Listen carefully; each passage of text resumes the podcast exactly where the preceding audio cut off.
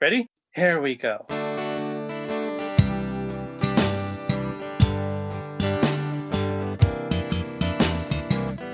Different points of view and highs and lows. A new perspective everywhere you go. Open up your mind, drown out the noise, and see if this connected.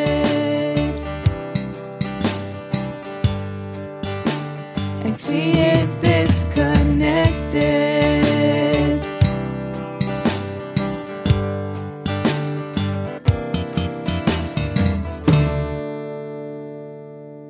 What's up, fam? The mission of this connected podcast is to connect generations and situations about faith, life, and whatever comes along the way.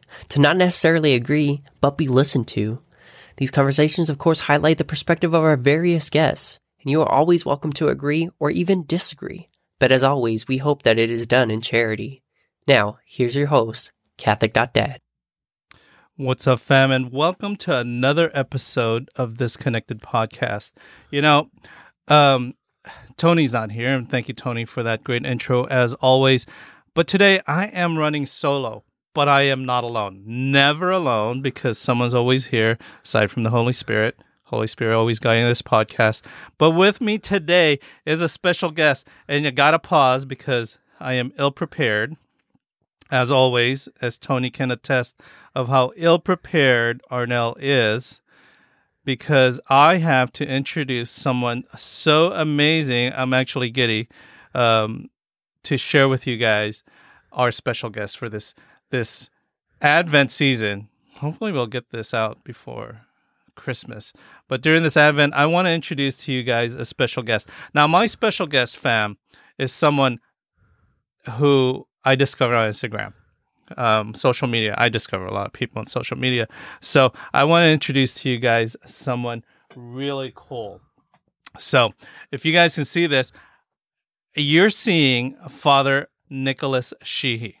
Okay. So I'm going to share it with our guests, our fam um, out there, our listeners, something about you, Father. So, fam, this is Father Sheehan. Father Nicholas Sheehy grew up as the oldest of eight children. Eight. I thought I was the only one in a family of eight, but I found the other guy who was with a family of eight. Family of eight in a loving Catholic family in San Diego. Father, convinced of a priestly vocation from a young age, he joined the Legionaries of Christ in 1999.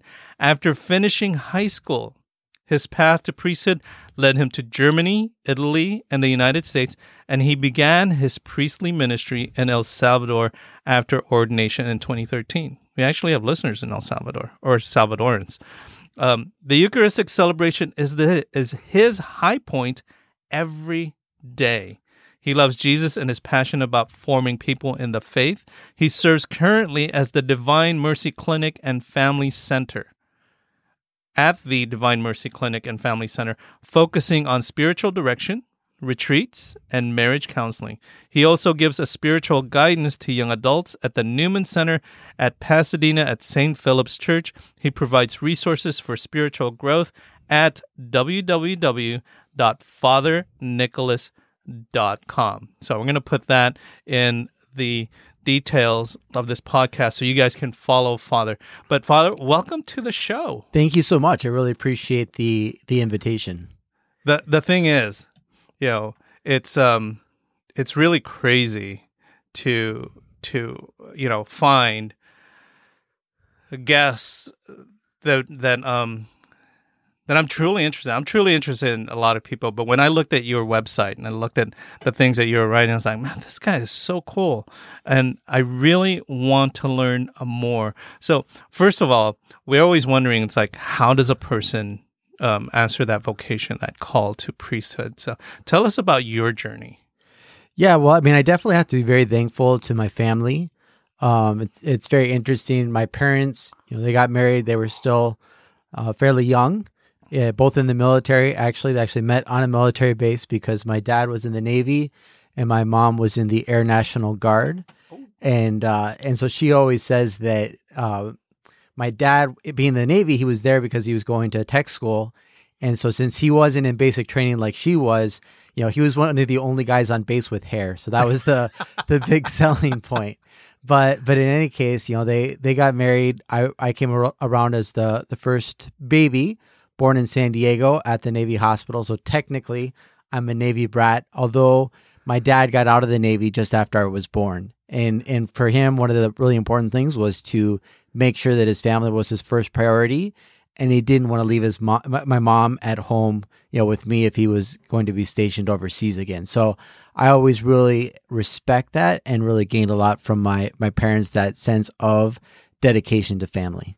Wow. Now, did you did you always, you know, like producer Tony and I, uh, both of us, um, always had talk about, you know, we had that moment in high school or during our younger years of being called to the priesthood and and actually for him he, he discerned no for me i petrified and said no way um, but did you grow up always feeling and and knowing or understanding that maybe this is your call and and how did you discern um, that did you uh, discern with um, with a person with your priest and how did you choose where to go to be diocesan or to belong to a religious order.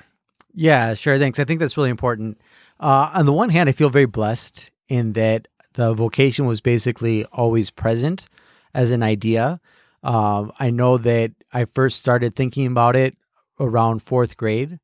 Uh, I know that because some of my cousins were making fun of me at Christmas one year, um, and they were watching some MTV music videos, and they said you can't watch that; you're going to be a priest. uh, so that that's kind of how I I remember when I started thinking about it. Um, but it was really just you know kind of something there. I wasn't able to act too much on it. Uh, with my mom, we did go to mass, obviously always on Sundays, and then often during the week. I started praying the Rosary more and more. Even in middle school, I would say that since sixth grade, I've prayed the Rosary every day and I and that was something that was always very important for me. And then in eighth grade, I went on a, actually a Boy Scouts retreat in San Diego, out at Coronado, which is where the Navy SEALs also train. And this priest, they, they brought in this priest to give us a talk, and it was Father Joe, Father Joe Carroll, who's kind of famous in San Diego Catholic circles, uh, the founder of Father Joe's Villages. And I think he forgot that he was supposed to even give us a talk, so he just kind of rolled in, um, you know, not not really prepared, but I was profoundly impacted by the testimony that he gave. And he talked about all the great things that he does or that he, that he was doing at the time. You know, uh, he may rest in peace. He passed away a couple of years ago, but you know, he was famous for working with the homeless and the poor there in San Diego. You know, he was running a parish, actually a, a pretty nice, well-to-do parish, but also doing a ton of outreach and help for the homeless, for the for the less fortunate. And so as he's giving his talk, you would kind of think, okay, well, you know, if you really want to help the poor, then you should become a priest. And he said, if you want to help people, become a social worker, which was kind of surprising to all of us, a little bit of a shock. He says, the only reason to become a priest is because God is calling you. So I really, I really appreciate that experience because that has definitely always been the framework for me thinking about my priestly vocation. That the only reason to do this is as a response to something that God is asking of me.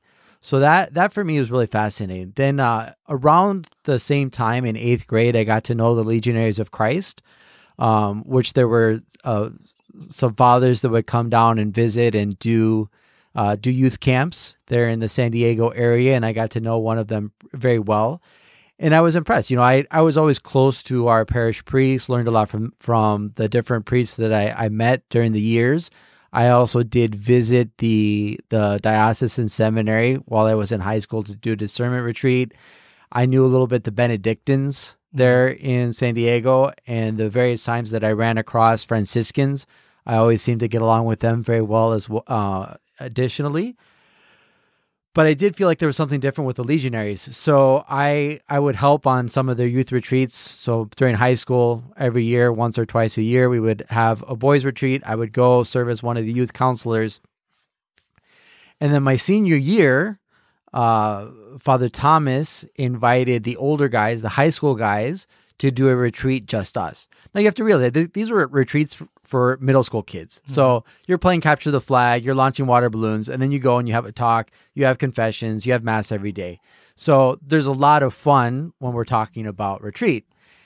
And and so he said, you know, this one's just for the high school guys. And this was right after Christmas. So we were excited about this. We we get there and we're like, you know, this is great because we liked serving and helping the younger kids, but we were also excited about getting together and being just us. Because I think that the those high school retreats for me or the retreats throughout those years were really an oasis for me because it was where I met or I w- was able to spend time with other Catholic guys that were really committed to their faith because that wasn't what I was finding at school. I was in public high school at the time. And even though I did know some Catholics, I actually hanged, I, I would hang out more with the evangelicals because they were a lot more coherent than my Catholic friends. Um, but then these, here at these retreats, there were other Catholic guys that really, really were trying to live their faith. So we get to the first mass, you know, the evening mass, the first day, and Father starts giving his homily, and he says, "Okay, so in these three days of silence," and we all just looked at each Three other days? like, "What is going on? What is he talking about?" And he hadn't told us, but this was actually a silent retreat. And and it was funny. My my younger brother, he's three years younger than me, so I was a senior in high school. He was a freshman, so he you know even he he wrote me a note. He's like, I don't think I should be here. Be here. And I said, I wrote a note back. I said, talk to Father Thomas. You know, basically telling him, you know, don't bother me. Uh, do your thing, and then and we'll figure it out later. But that retreat did have a profound impact on me. And you know, I think if at on the one hand, I always had a sense of a priestly vocation. Um, obviously age appropriate. So, you know, you think you want to be a priest and you think you want to be a fireman and you think you want to be an astronaut. So a lot of different things. But the idea of priesthood was always there. But on that retreat, I really felt like I was able to grow in my prayer life, go a little bit deeper. And I remember talking to Father. We were out on the soccer field actually, because it was the same place where we would have the retreats with the with the kids, and looking up at the stars. And I just told him, Father, I got to go visit the seminary. Like this is just something I have to do.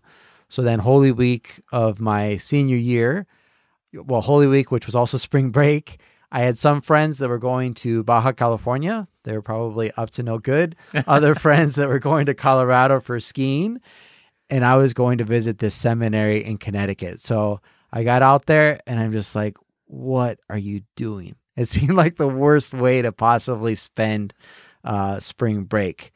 But but there, I just kind of fell in love with what I saw. I met a lot of very good young men, very exemplary seminarians, and and you know, if on the one hand, I think I've always had a deep sense of vocation, at the same time, I feel like the call has always been to the next step, right? So that high school retreat, visit the seminary, visit the seminary. Okay, come back for the summer program, which we call candidacy. Then in candidacy, I'm going to join the novitiate. And it's always been just kind of a, a calling and a, a moving deeper and in a more profound way within God's love. stages. You know, I've always asked a lot of priests, like, how early is too early to foster that vocation? There are some priests, oh, just wait until after college, go to college, live your life, and then rethink whether or not you're being called to the priesthood or not. And there are some priests, you know, as early as possible, continue to foster that. So what What are your thoughts on how soon is too soon and how late is too late to foster vocations into uh, the priesthood or religious? Yeah, well, I, I would pre- preface that a little bit. So, in the Second Vatican Council document, Lumen Gentium, which is the dogmatic constitution on the church, it talks about the universal call to holiness.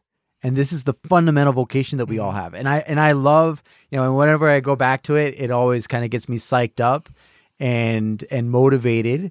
And I think that's something that's really important to, to take into account. And that's something for all of us. Once mm-hmm. you're baptized, you're called to two things to be holy and to bring others to the faith Amen. right? So I think that's something that, that's really important to take in, into account. So we're all supposed to be working to be holy, you know? And so even kids, that's something that's important to make sure that we're integrating into their lives. And that's why it's so important to have youth ministry so that we are giving them the tools that they need. Now, when do I make a concrete step if I feel that I have a priestly vocation right away? Okay. Now, that concrete step is going to look differently according to my situation. You know, if I'm 11 years old, well, then I think I should reach out to a priest and get some guidance. You know, think what what would be age appropriate for me right now. Um, I think it's a little. I think it's limiting to put arbitrary limits. Okay, you have to go to college first. I think for a lot of people, it's a great experience to go to college. But what's the bigger question? If God is calling, I have to respond to what he is asking me to do. Right? And that's why it's it's helpful to get guidance from somebody who can help me to see that. But then like for us for the Legionaries of Christ, we actually do have a high school seminary which offers, you know, even, you know, younger men the opportunity to take some concrete steps in discerning their vocation. But it's not for everyone. And that's why we'll even help guide there. And for some guys, it might be finish high school or, you know, um, a lot of times working with young men that, that do feel a call to, to a priestly vocation, we have to look at some different elements. And for some of them, it might be, you know what, I would encourage you to look at some other paths because there might be signs that they're not called to the priesthood. Or for some of them, you know what, you do have some maturing that you still need to do before going into the seminary. So let's keep talking, but I want you working on A, B, and C. Right. Now, there are many religious orders, but tell us, Legionaries of Christ, what is the charism of the Legionaries of Christ? What what makes you different from the Franciscans, the Dominicans, the Columbans, um, the Salesians? Yeah, thank you. I think that's that's a great question. Now we definitely have a very Christ-centered spirituality, which you could say, well, everybody has that, and I would say yes and no. I mean, I think it's it's something that definitely is a, a lot the the way we live out our vocation. Um, and then, you know, specifically, we're working with lay people through the movement Regnum Christi, specifically, which is a lay movement of apostolate. And we're working with lay people in order to form them into apostles to bring Christ's kingdom into the world. So that takes a lot of different forms, um, but it's something that is very exciting. When I was looking at the characteristics of the Legion when I when I joined, I think it's something that would still hold t- true today. But I, w- I saw you know tremendous love for Christ, tremendous love for Mary, and tremendous love and fidelity to the Holy Father and the Church. And I think those are things that still characterize us. But when when you think of like what is our charism, how do we work uh, apostolically? What's especially working with lay people so that they can discover their own vocation and really influence society and bring the values of the gospel into the society in which we live. Wow. So um, now you've you you you're discerning your vocation, and you went to Connecticut, and you come home. Your parents already knew that this is something that you're discerning, and so what was the process after that for you? Well, yeah. I mean, you're the oldest. You're the oldest boy. Yeah, I'm, I'm the oldest. I am the oldest boy. Um, you know, my, my dad had a really, you know, great philosophy about life. He said you can do anything you want as long as you pay for it. which which that was funny. For my mom, my, my mom is definitely the center of faith in our house. And and I've always been very inspired by her. And and to a certain extent I would say we even grew in the faith together because I think my priestly vocation definitely spurred her on to greater spiritual growth. But even now, I see how there is a lot of very deep faith in the way she lives out her life. Um, they did sit me down my senior year of high school and like, okay, what are your plans? Right? Like, like what are you thinking of doing? And we talked about a few different options. I did talk about the possibility of going to the seminary. Um, you know, for my dad, I think it was always if if this is what you want to do, you know, I support you. For my mom, definitely great reverence for the priesthood, very willing to make that sacrifice of of having her oldest son move away. But also I think it was very hard for her. You know, I think, you know, that she has missed me. Um but openness and generosity which I think is something that's very important and something that I'm very thankful that that my parents have supported me the way that they have. Yeah, it's it's beautiful. We have a friend. We actually have a one of our supporters, Elizabeth, who's Salvadoran, and her and her husband Diego have been great supporters of our podcast. And their son, the first son, Augustine, um, please pray for him because he's he's he's a, he's turning two. But they the, the beautiful thing that they said to me one time is we've offered up our first fruits. He's our Mm. oldest, and we offered up our first fruits to God. And so, I, when you told me, you know, you're the oldest, talk to your parents. Your mom's so loving. Uh, it just reminded me of how Elizabeth offered up her first fruit to God to be, if God calls you to be a priest, here, Lord, is our son. Um, so it always endears me. I love that little boy. I was like, I think I'm going to adopt him. Uh, can't. He's has parents. but doing that, I, I really love that that you answer that call. But in your bio, it took you to Germany and all these. Why did you end up over there? And then how did you end up in El Salvador? Yeah, well, the Legionaries of Christ, I, I do f- would say that there's a, a missionary uh, spirit for sure. We're very international. As one of the things that I've really appreciated in our communities, we try to always have members from different nationalities. So, like even here in uh, Pasadena, we have one from Mexico, one from Irish, and then there's three of us from the United States. Um, and and then also all the way through formation you're mixed up with people from different cultures different nationalities. And so as part of that and this is something we've we've kind of modified since then and now most of the times your initial your first couple of years you do we do try to have you do in your home country. But when i was going through it was very common to kind of get uh, moved around during that time. So i went to do the novitiate in germany outside of the, the great city of Cologne. And we were about 20 uh, seminarians at that point in those two years of formation. And there were some from Eastern Europe, you know, from the from Hungary, from Romania, uh, one from Slovakia, then uh, some from Poland came through, Germany, uh, Spain, uh, the United States, Canada, Mexico. So we were, were quite the quite the mix. Okay, so what language then it's used during formation? Well, so you, normally we use the the language of the country where we are. So there, I had to learn German. That was part of the adventure. See, I, I would have failed right there. and then, so you learned German, hmm and then learning German prepared you to speak Spanish in El Salvador. Well, so in in high school, in high school, I'd already started speaking a little bit of Spanish. Actually, one one interesting thing with the Legionaries of Christ, we're a congregation that originally comes from Mexico. So our official language is actually Spanish. Oh. So even from the first days that you're at the seminary, you have to be working on your Spanish. Um, being in in Germany, it was also kind of sometimes the fallback. You might speak English or Spanish. You know, if everybody wasn't able to under, understand each other as well in in German, especially in the first months as you're you're kind of getting acclimated.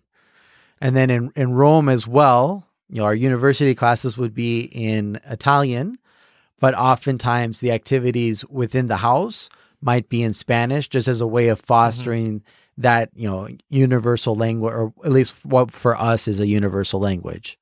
Well, I, I really admire a lot of our priests who ha- are able to speak multiple languages. I always call that it's hey, that is truly the gift of the Holy Spirit to do that, because fam, as you know, I've been trying to learn Spanish for oh, going on fifty years now, and still, Although my, Um, my, my parents say something because they said, you know, Nicholas, when you joined the seminary, you spoke one language well. Now you speak four languages poorly. And, you know, it's one of the great things about family is they, they help you make sure that you keep it real because they always bring me back to earth. and and that's a wonderful thing. I, I grew up in a in a large family. You know, it's it's like you know, it, uh, I I always encourage people to have large families because as as a young the youngest of eight, when you got in an argument with one, at least you had six others to to still have. And you know, if you're only two of you and you argue with one, well, there goes half your family. You know, there's no more talking today. Um, so how was it growing up with a large family in San Diego, military brat, and you know, sharing a room? I, I I'm presuming sharing rooms. Yes, I did share a room for most of most of the time while living at home. Um, I really That, that's preparation for the seminary, right? Yeah, that was a good preparation. And uh, I remember getting to the novitiate, you would have your different tasks during the day. And I was really surprised because some of the other seminarians had never cleaned a bathroom before. Whereas in our house, chores, you got to know how to do a little bit of everything. Uh, I really appreciate growing up in a large family. I think I appreciated it even more once I left. Um, in the sense that, you know, once you do have a little more, more space and separation, it is easier to grow in that appreciation of one another. And then being the oldest, one of the things that's fascinating for me now is seeing my younger brothers and sisters really as adults and seeing how each one of them is making his own life. And, and really, I'm very proud of each one of them. So I think it's just kind of a, a growing of love. You know, sometimes we think of love as arithmetic, you know, one plus one is two, but I feel that love is really a lot more multiplication. And so, you know, the more people you love, your your heart grows. So i I'm very thankful for that. So growing up in families, are you are you the only one who's a religious? Uh, I am. Yes. So so as the oldest, and here comes the family gathering. Um, do they treat you differently, or they treat you still as Nicholas? My brothers treat me exactly the same. one of one of my brothers, he does often call me, you know, the padre, and and there's a little more, you know, a little bit of deference, but for the most part, it's you're you're one of the brothers again, you know, which is interesting. Then uh, my sisters are a little more pious, so there might be a little bit of a, a special treatment there, but um, but I mean, I think it's good, and I think it's very healthy. Yeah. And and even for me, I really enjoy getting back together with everybody. You know, it's not as often as we would like, but it's always a very enriching experience. That's beautiful. I, I love. Again, I come from a big family. I love big families. Um, I just see the joy of of of my parents um, when they had the big family. It's just when we used to have the family gatherings here because this was the podcast room used to be my mom's room. And uh, my neighbor's like wow you're throwing a huge party. And it's like no it's just my immediate family. Right. there's eight of us.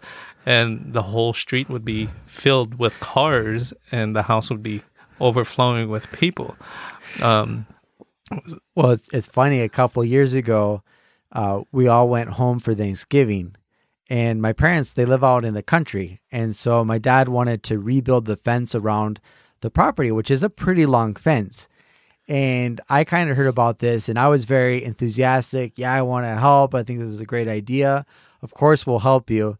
So I was the most enthusiastic, but um, but then getting home and all of us being out there working like those were two very long days and and there was a lot of emotion and different opinions. And a couple of my brothers have actually worked on farms and they're a lot more practical. And it and very very quickly it became clear that I was very enthusiastic but not as skilled as as some of my brothers. So that was that was quite the experience. And it was funny because we got it done which I think is is important. But there were definitely a lot of discussions about the best way to do things and various opinions. And it was funny because during the afternoon, one of the neighbors drove by and she was just amazed, you know, and, and she was, you know, congratulating my parents, like, wow, you did such a great job that all your sons wanted to come home and help do this.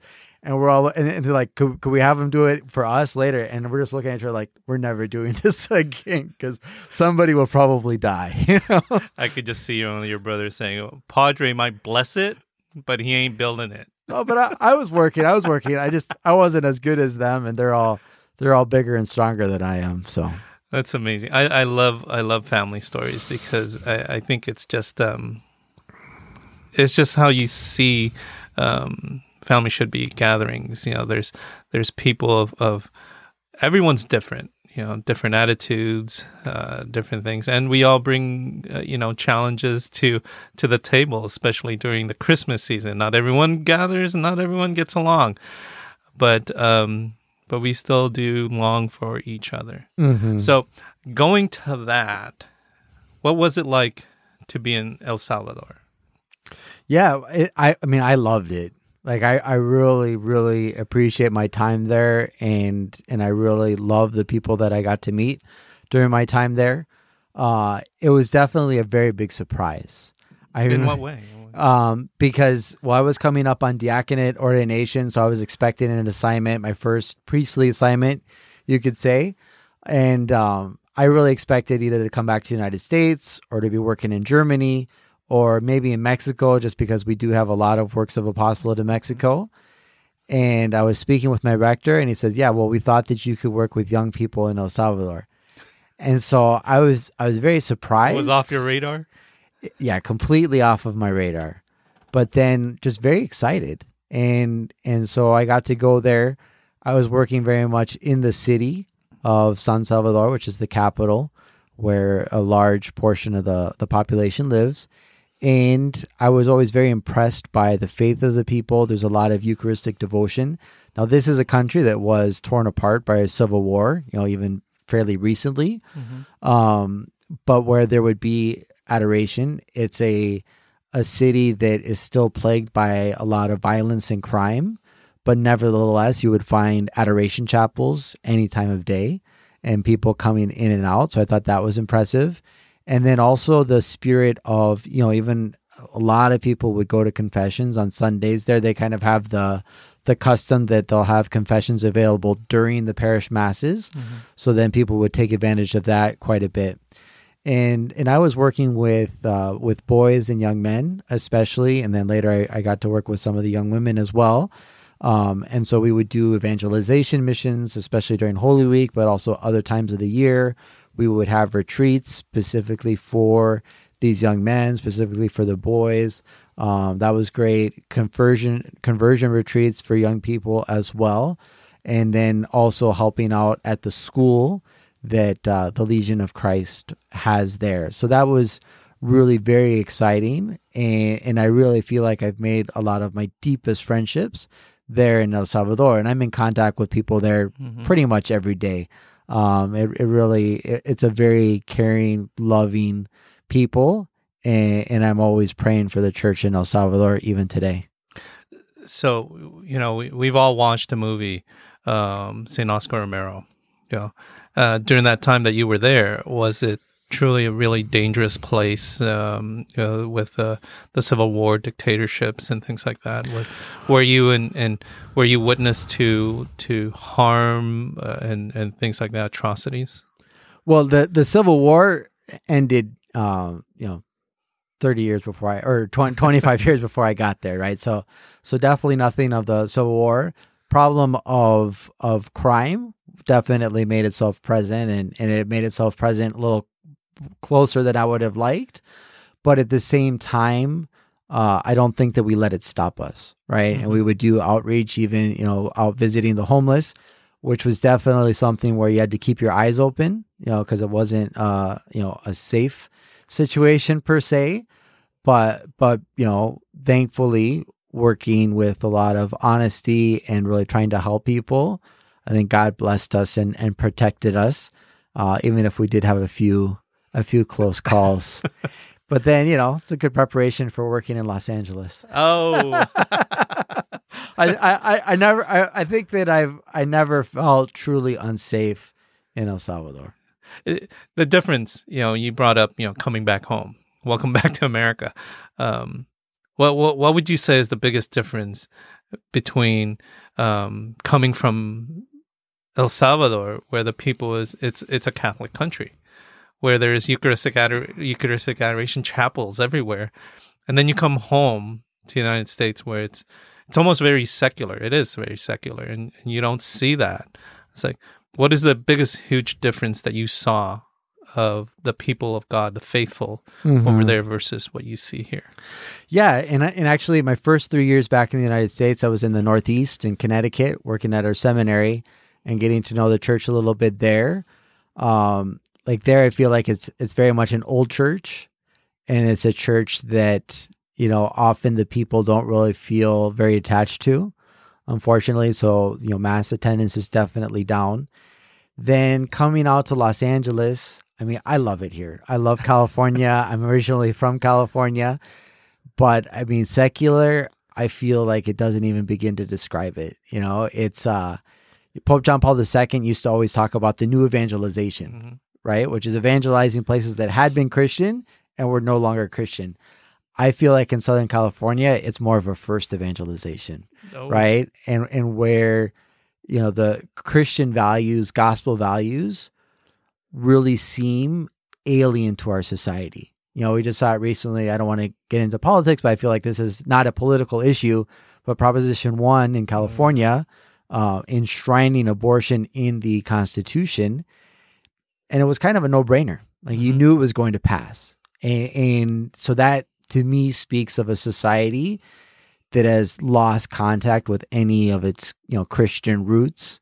Um, and so I feel like there's a very big challenge here. At the same time, that I'm extremely hopeful because I think that California does have a lot to offer to the world. And I think that if we're able to share the gospel and really embed Christian values in society here, it's something that will spread out to the rest of the world. Yes, because what happens in California spreads throughout the world. That's right. And um, this is, you know, as I, as talked to a friend, we are in the front lines of the new evangelization. We are in the front lines of of of where God calls us to be. Um, so let's not move to where everybody is, where the ninety nine are. Let's let's stay where where God is seeking us to be, and this is it. This is Mhm. the front line. Um, so going back, coming back to California, coming back to the United States, you find yourself not doing the missions that are different than you have in El Salvador. So, what are your missions now that you're here? I mean, I read it off your bio, and I'm super interested in some of the things that you're doing. So, Sure. share with us some of those things that you're doing now. Yeah, so my my primary position, I'm the assistant director of the Divine Mercy Clinic and Family Center, which is a little bit of a mouth- mouthful, but um, yeah, I was like, what is that? What is yeah. that? So I'm working with Father John Hopkins, um, something that he's built up here, and which I'm I'm helping him with. This is a clinic that has uh, psychologists and clinicians, you know, Catholic, a Catholic psychologist and and, and that, clinicians. that is so important. We've had episodes before where we have we have a lot of young people who struggle with anxiety, struggle with depression, struggle with mental health. And the beautiful thing is that our young people, this Gen Z, this millennial generation, are not ashamed to share that they struggle with mental health. And it's not something that my generation in the past we we kind of hid it. right. Um, but they're very open with their struggles. And so what they're seeking, and what I'm hearing a lot, is they're seeking assistance, but they're not getting it from a faith based, Catholic faith based Mhm. um, background. Um, so I'm glad that you're sharing that. So please continue. Yeah, and one of the things that's really interesting there, like speaking about specifically about the clinic side of things, you know, because sometimes people will say, "Oh, so you're are you a psychologist?" I'm like, well, no, I'm not. You know, I'm a priest. I'm there as a spiritual director. Um, you know, but for a lot of people, as they're working through things, you know, and and this is one of the the areas where it is important to have a Catholic psychologist or somebody who at least understands the faith. You know, guilt is a big thing Mhm. and, and you know, and what's kind of the typical Catholic response to guilt? Well, it's confession, right? And so, as a priest, we're able to help with that, obviously. But then also, some people, you know, they'll be going through their their mental health issues with the therapist, with the psychologist, but there might also be a spiritual aspect. And so then that's where the priest will come in and help with some of the spiritual direction, as well as, you know, we're doing some of the specific marriage counseling, which I think is also very helpful for a lot of these people. And so a lot of times there's a little bit of, you know, the same person might be helped by different people at the clinic in different ways. So that I think is is fascinating and it's something that we would like to build up. I mean, the kind of the, the long-term vision is that every Catholic in Los Angeles would have a Catholic psychologist to to be attended to. You know, that that, that would be available. So it's something we're still trying to to grow with the clinic so that that becomes a reality. So that's the the clinic side of things, which I think is very exciting. You know, a healthy Catholic anthropology behind the work, but then it's also a family center, and that gives us room for other activities. And, and where the priests probably get a little more involved, which is things like retreats. So Mhm. even just uh, two weeks ago, I was able to give an Advent retreat to Catholic uh, m- medical professionals in the Archdiocese of Los Angeles, which was was very good. But we can be offering other evenings of reflection, mornings of reflection. Another thing that we really like to do is the spiritual exercises, especially over the course of a weekend. So weekend retreats, both for men, for women, for couples. Um, so there's a lot of different things that are happening, as well as you know being a spiritual director. You know, so helping a man, a woman, really look at what is God doing in my life? How is He speaking to me? How do I respond? Yeah, And the you know you touched on a few things that that just um, that just I, I just had to go back on, and um, and it's things that that young people who are pursuing going into the medical field and their concerns of of I'm a Catholic. Um, so y- what you said is you provide these retreats, these Advent retreats for medical professionals who work in the medical field. Right. But when we work in the medical field, I'm in the medical field. We're bombarded with you have to do things this way that are contradictory sometimes with our faith hmm and our morals. But if you want to continue and pursue medical profession uh, and become a physician, uh, I, I know one individual, young man, says you need to be more open to to this uh, to this issue, um, and you know that that's something that that they need um, spiritual support for.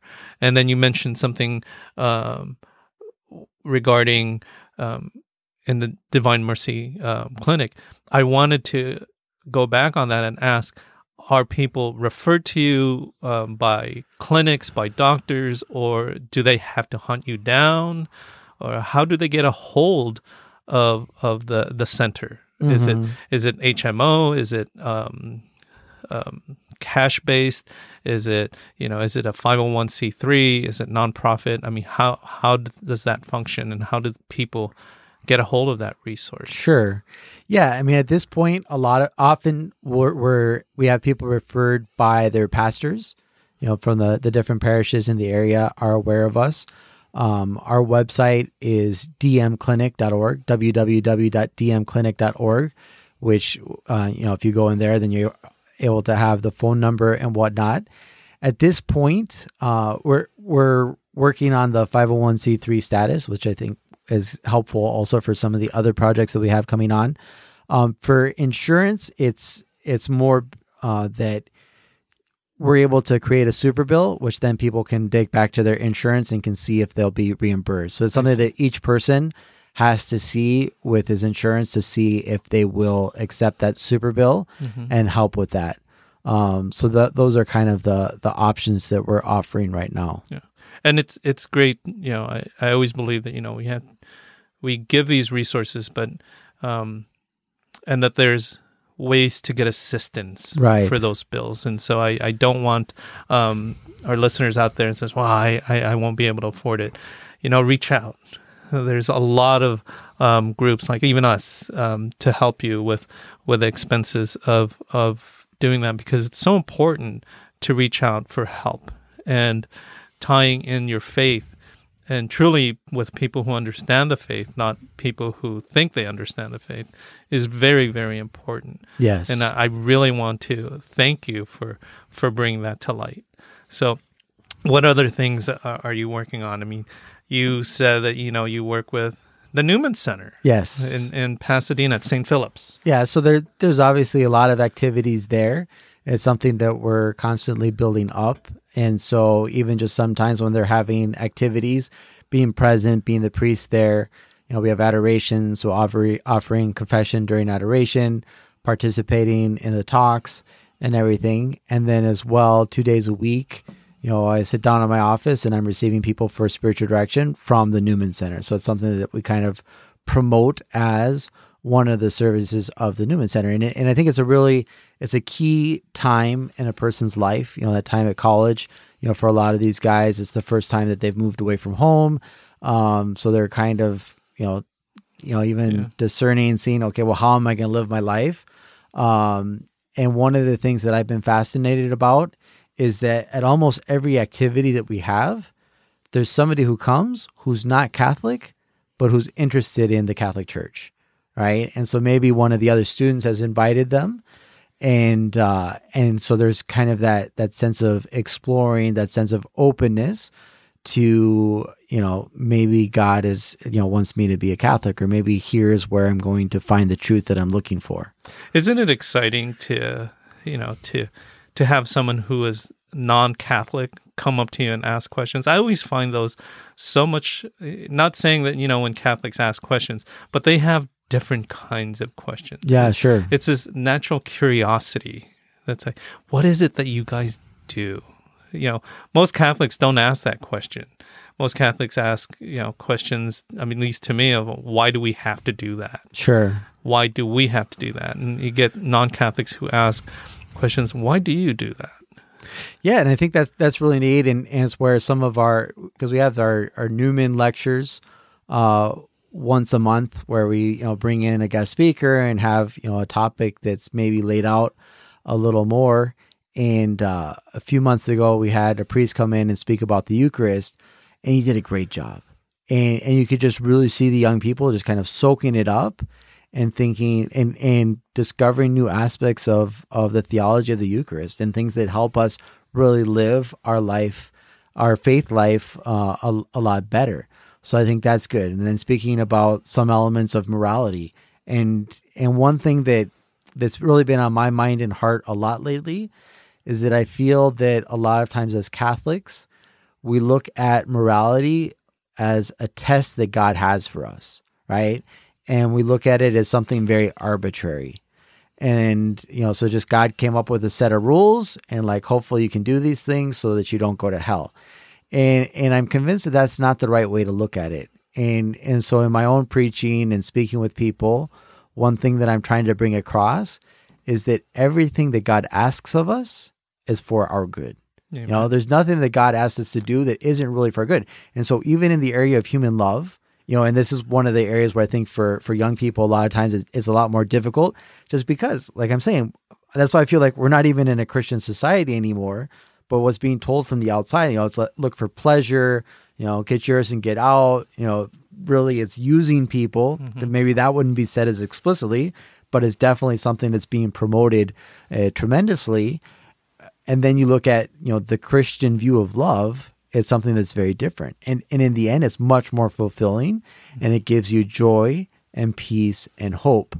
Whereas the worldly vision of, of this you know is giving you anxiety despair and really hate of others and of yourself I totally agree. I couldn't word it like that, but I totally agree. I, I love, uh, you know, saying um, this. Someone previous podcast said, you know, what we ought to say is we ought to look for the near occasion of grace. mm. That's lot- that's great A, a lot of times, you know, in our act of contrition, um, uh, uh, we always say, you know, um, I pray to avoid the near occasion of sin. hmm And a lot of times when we focus all on our sin, sin, sin, we keep looking at our sin. It's kind of like when you're riding your bike and you're looking and say, I'm going to miss that pothole. And you keep looking at that pothole. Guess what? You end up hitting the pothole. But if we focus on the near occasion of grace and what's the grace God is providing for me, then we'll hit those grace. You know, we'll get there. We'll get that. Um, Yeah, and I think that's really important. And even thinking, you know, probably some youth ministers or, or people working with adolescents might be listening to the podcast. One of the things I like to think about when I was working with adolescents was catch the kids doing something good, yeah. you know, because we're starving hmm for affirmation, you know, and I think some, something that's very present. And oftentimes there's this adversarial relationship with authority. But when we're able to catch somebody doing good and build them up and affirm them in that, you know, it's it's much better to grow in virtue hmm than to just be afraid of, you know, what what retribution is awaiting me if I do something wrong. and and it's so basic because you know as as our fam knows that you know 17 years of my life was working with development disabled and what we focused so much on in changing behavior was not on negative behavior was that on positive behavior modification. So if you want to modify behavior you know reward the positive things. Look for those positive things. And as a parent you know those are the things that we kind of always look at. You know reward the positive behavior of your kids. Stop fall you know stop falling into always looking at their negatives negatives. It's easy to see the bad things that your children do And I think it's even so much easier to find the good things but i think when we focus on positive behavior we modify that behavior to more of the positives Definitely. And I think even when we're looking at ourselves, you know, now we're in the time of Advent, in a time of grace, And and I think it's important to even look at ourselves with grace. You know, I've been actually very edified. I've been able to hear confessions quite a bit in these last few months being he- out here in the the Los Angeles area. And um so many people come with a very negative self-image right? And obviously, confession, Mhm. you're saying your sins. So, I mean, it makes sense that you're going to focus on the negative. But I, I always try to remind people God sees the good things that you're doing too, you know? And, and I think that even focuses a lot more about that. Or somebody says, you know, I'm struggling with this sin. And I said, well, at least you're struggling, you know, at least you're fighting. And God, and God sees that. God sees the struggle. And, and we have to remember that because sometimes we can get so negative on ourselves.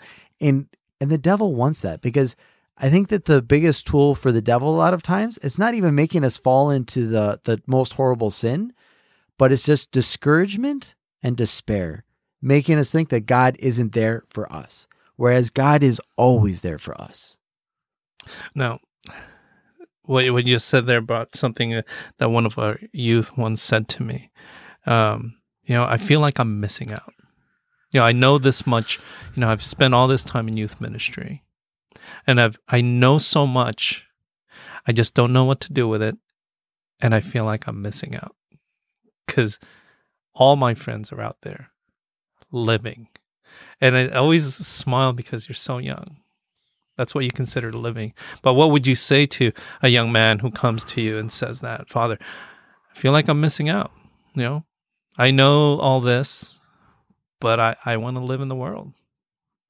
Well, I think that's where it's, you know, it's important to acknowledge that, you know, acknowledge the feelings that he's experiencing at that point, but then also help him to reflect and see more of it and to see what are his motivations to be living the way that he is. You know, and is he living like a prison inmate with a lot of rules? Because that's not the freedom to which Christ is calling us. You know, and so I would invite him to see, okay, well let's let's look at what you're doing a little bit better. Because if this if you're just, you know, coming to mass so that the priest doesn't yell at you or so that you don't have a guilt complex that you, you know, create, you know, that you committed a grave sin of not going to mass on Sunday. It's like sometimes that's what gets us started, you know. Mhm. So I think sometimes a little bit of Catholic guilt might be good for a lot of us, but but we're not called to stay there. And and you know, I would ask him like, well, what about growing in love? You know, like growing in love for God and and doing things for the right reasons. And then, you know, if all of your friends are doing things differently, well, look at your group of friends. And, and something that I would always tell young people is try to have friends that are better than you. Look around the 10 people you spend the most time with, and you're probably the average of those 10 people, you know? And so the attitudes that they have, the way that they're living their life is going to affect you. And so if everybody around you is living life in a way that you don't approve of, look for some better friends. Yeah. Some friends, you know, it's something that I mentioned earlier. It was something that I really appreciated from the the retreats that I would go and help out as a, as a young man. More than the message from the priest, which was always very good, more even than speaking with the priest, was spending time with other young men who mm. were convinced in their faith. And it was it was like the place where it was cool to be Catholic. Yeah. And and and really they were we well, they were all cool guys. Maybe I was the nerd in the group, right? But but uh I think that's something that's important. And so if you don't have the friends now to support your life the way you want to live it, look for those friends. Surround yourself with holiness and holy people, and it'll wear off on you. You know, because if that's all that you're around, um, as my mom would say, you know, you you waddle and poop, you're gonna smell like poop. it's like my mom was not a person who mixed words, and she didn't use poop. She used a different word. Mm-hmm. But regardless, I think it's true. You know, our tagline here is live a life of holiness, you know, Mhm. to be blessed and to be third. Um, and I think that's a way for us to actually live out life is to continuously live that life of holiness directed towards Christ. And it's beautiful. Um, you know, my wife was saying, who is he? Who is he? And it's like, well, you remember listening to the reflections on, on Laudate? It says, you know, So from the legionaries of Christ. It's like, he's one of them. and she's like, really? Should I clean the house? I don't know. Forget it. but Father, what else would you like to share with your mission to our listeners and our fam out there? Yeah, just that I'm I'm really excited about working with people that are doing something for the church, right? Because I think that so often it's easy to fail in our motivation, to to just kind of lose sight of what might be going on and and the good that I'm doing. Um, because I really like to work with committed Catholics and help them to really grow in their holiness. Because you find a lot of people that are doing things, but it just gets into a routine and they kind of start losing the motivation and then they fall into burnout. Whereas if you're able to accompany these people and give them the proper motivation, well, then they start doing things a lot greater and a lot more incredible than they would have ever imagined. And I think that really the key to the church and Christ and his kingdom making an impact in this world is lay people who are aware of the beauty and the grandeur of their own vocation. That's beautiful. I, I think you touched something there. You, you you spoke earlier, Lumen Gentium, and and the lay people.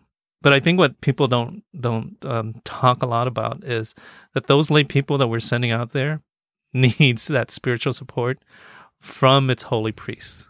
You know, and you know, there's your legion, Legion of Christ. Um, and I'm glad you're offering that spiritual direction to those lay leaders who are out there because I do see a lot of people who go out there um, gung ho. I, I want to serve God. And then two, three years later, they're burnt out Mm-hmm. because welcome to the real world. You're not going to get all the support that you thought. You're not going to get the people following you. You're going to go say, let's go and look behind you. And there's one or two people and sometimes not. And it's just you.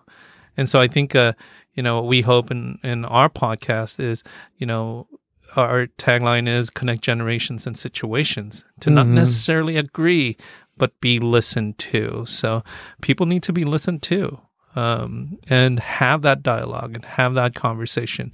But people need you, Father, to that spiritual guidance and direction to say, hey, you know what? Maybe go this way, maybe go left, maybe go tweak it a little bit to the right, and you know, affirm them that they are doing good works.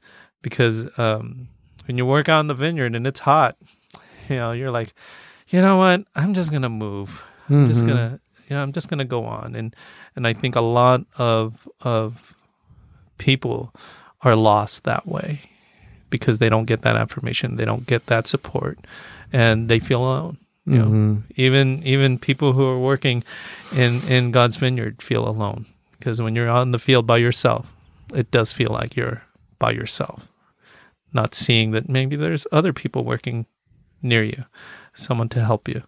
So I want to thank you, Father, for coming on the show. Um, would you do me a favor? Would you give a, a blessing to all those people in the vineyard working? Um, uh, words of affirmation for them that you know what they're they're doing okay. Um, that to continue on with with their mission, whatever mission it is, to lead people closer to Christ. Can you give them a little word? Very good. Yeah, I'm going to word this maybe in in uh, the form of a prayer to our heavenly Father, and asking His blessing over all of us. In the name of the Father and of the Son and of the Holy Spirit. Amen. Heavenly Father, thank you for this day. Thank you for bringing us together to relish in the joy of the faith. I ask your blessing over all who are listening, especially those who are engaged with spreading the gospel in the world. Give them motivation, give them hope, give them joy, give them peace. Help them to recognize the season of life in which you have them. Help them to grow in their spiritual lives so that they do not spend themselves for the good of others, but lose themselves along the way. Give them guidance, give them good people around them to help them see the way that you have marked out for them.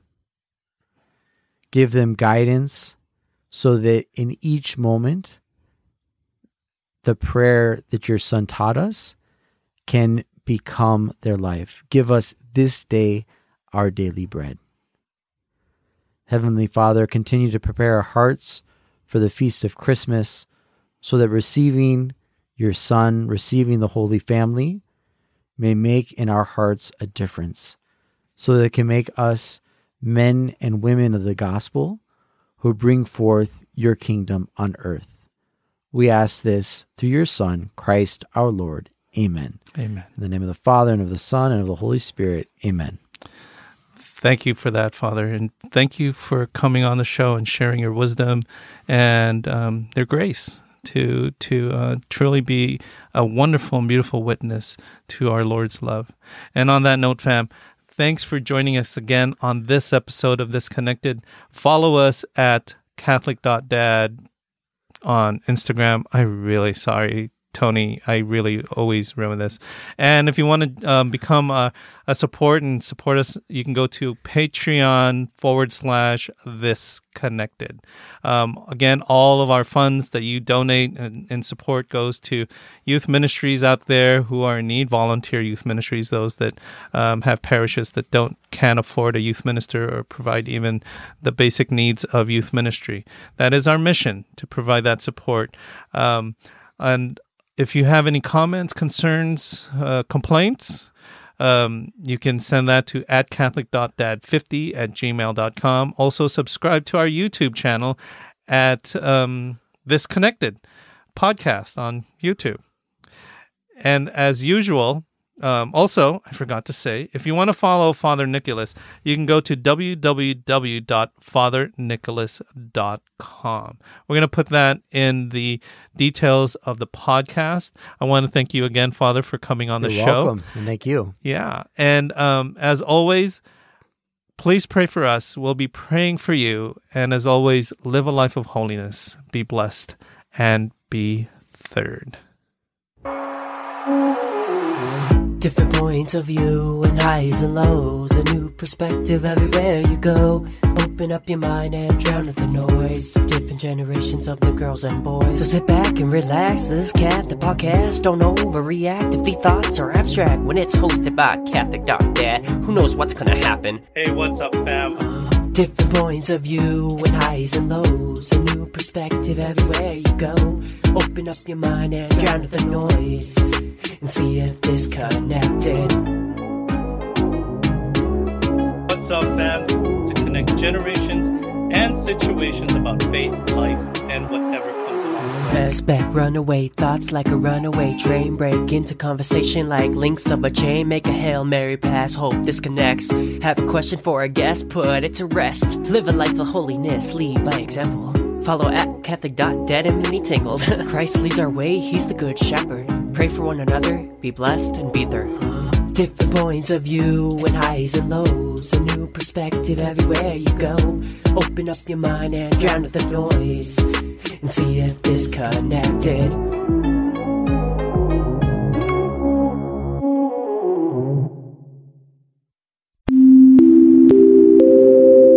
This Connected podcast is brought to you by The Cabin.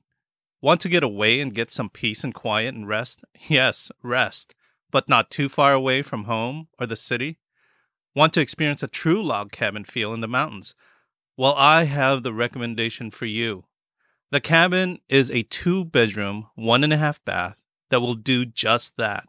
With a beautiful wood fireplace lit and a glass of wine, you are sure to relax. With easy access from the main highway, private parking, easy access with stairs to the entrance, fast Wi Fi, a full size kitchen, and all the essential amenities will make your stay a memorable experience. This cozy log cabin was built in the early 60s with its original wood fireplace and a newly transformed deck with beautiful views of the San Bernardino Mountains. So, book your stay at the cabin in Running Springs, California.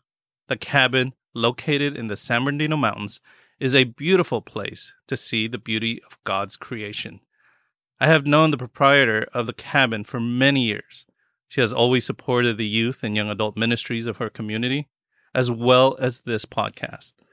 Check out the cabin on Instagram at the cabin 2021. Again, that's at the cabin 2021. T H E C A B I N 2021.